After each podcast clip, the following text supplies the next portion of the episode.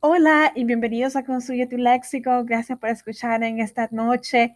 Y como siempre, hoy les tengo una nueva palabra. La palabra de hoy día es cerciorar. ¿Qué es cerciorar? Bueno, proviene de la palabra latín certiorare. Esto significa o es asegurar a alguien de la verdad de algo. Es una palabra aguda y no se acentúa en la última sílaba debido a que no termina en NS o vocal.